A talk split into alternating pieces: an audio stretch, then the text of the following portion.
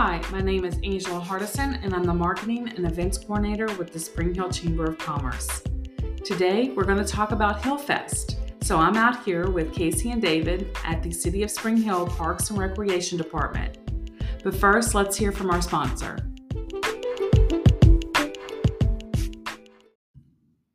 The Spring Hill Chamber thanks Groove Life for being the presenting sponsor of the Spring Hill Connection podcast.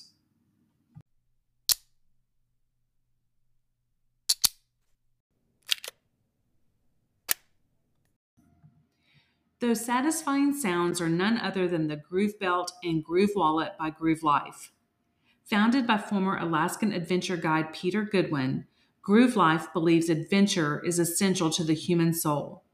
It's that same belief that inspires the design and functionality of their products today. Get your innovative outdoor gear at GrooveLife.com. Groove Life, built for you, built for adventure.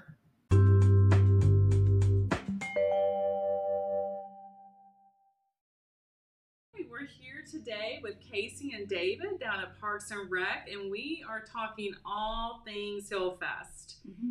And so, Casey, you want to get us started on telling us what it is, and then maybe David, if you want to talk about all the different details of the logistics, where it will be, what time, what date, and all of that, or whatever y'all want to talk about. It's going to be fun. This thing looks amazing. I'm sitting here looking at the flyer right now, and it's got a hot air balloon, so that's exciting. All right, Casey.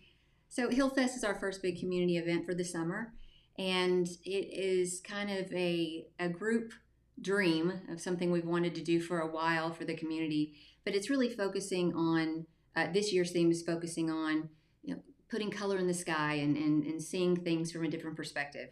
So we're having it over at Fisher Park, but the name of it is Paint the Sky, and there will be hot air balloon rides. They're tethered, so no one's going to drift away. And there is an additional charge for those, but that money goes to one of our local nonprofits, Willow Bend. And we'll have kite making. You can build your own kite. You can bring a kite and fly it. We'll have some professional kite flyers there with the really big, ornate, beautiful kites to watch and see. If you do decide to go in a balloon, once you get to the top, we have colored powders that you could throw out for the side, and have that. Right, it's going to be a lot of fun. We have a whole bubble station with every kind of bubble you can imagine.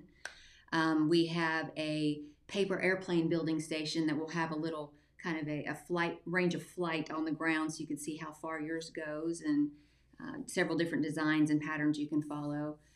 We have free giveaways for everyone who comes, and we have lots of other games happening, that you can just spend time with your family and friends and just pick up and do and move on and do something else.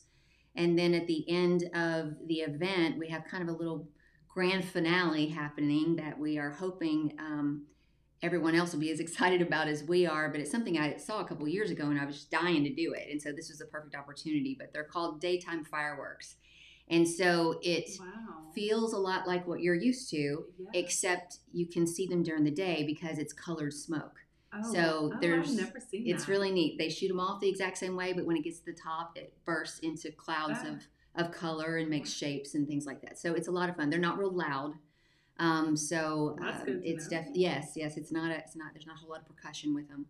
But it's not going to be, like 30 minutes long. It's a very short, but just kind of a grand finale for this event. And we are proud to have the Friends of the Parks that'll be there volunteering with us, and our Parks and Rec commissioners will be there volunteering with us, and some of our other staff from within the city. So we're excited about it. Lots of food trucks, and trying to think of anything else that I've forgotten, but it's just meant to be an opportunity where you can just walk in with a smile on your face and enjoy your time there. I love it. We encourage people to bring a chair, if you want to just sit and watch things happen, and we'll have some seating there and things like that, or a blanket, whatever you'd like, but it's going to be a fun day. We're really excited about it. Yeah. So David, you have some things you want to talk about? Yeah. I mean, Casey hit on a lot of it, but we'll still have the park open, and the splash pad will be opening the weekend before that. So we're expecting a lot of people to enjoy the splash pad. I'm really looking forward to the daytime fireworks. I've never heard of that before. Casey brought that up, and that just sounds amazing. It's fun. Yeah, so we're really looking forward to that. But again, yeah, it's at Fisher Park. It's on Saturday, June 3rd.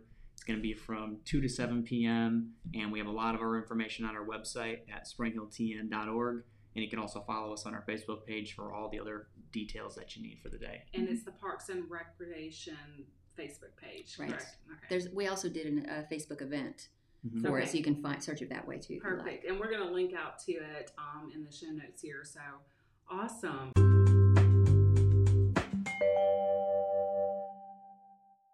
Anything else you think that people? Oh, I forgot face painting. There's face painting. Yes. And that's. I will talk a little bit more about this if you don't mind, but the face painting and the hot air balloons, they have been great partners for our mission to try to give back to some of our nonprofits in the city. And so I mentioned them earlier. The one that we chose for this is Willow Bend Nature Center, and they do wildlife rehabilitation. Wildlife is incredibly important to our environment as a whole. And so they have, I met them, I can't remember what, 4 years ago, as they were getting started up, and they do it out of their homes, out of the kindness, goodness of their hearts, and they're just really, really good people, and they're trying to build this up to be able to one day have a nature center here in Spring Hill. So we just wanted to love on them a little bit and help get their name and awareness out there for them. And the lady that does the face painting, she's donating her funds to them as well, just like the hot air balloon people are. So I'm really proud of that we're able to use this opportunity to give back in that way. That's awesome, and we'll put a link to them in the show notes that people can learn more about that. That sounds amazing. Mm-hmm. We are super excited. When we saw this, we saw the hot air balloon on the poster. We were like, woo, this is awesome for Spring Hill. Yeah, and I think it's definitely something that all the residents will have fun at, and I do love the theme. I think it's going to be a great thing for the city, and if you need more information about it, just check out all the different resources that Casey and David just talked about, and we will share some of those in our show notes as well, or just give them a call if you have any questions. All right. It was great talking to you two. Thank you for coming. Thank you. Thank you.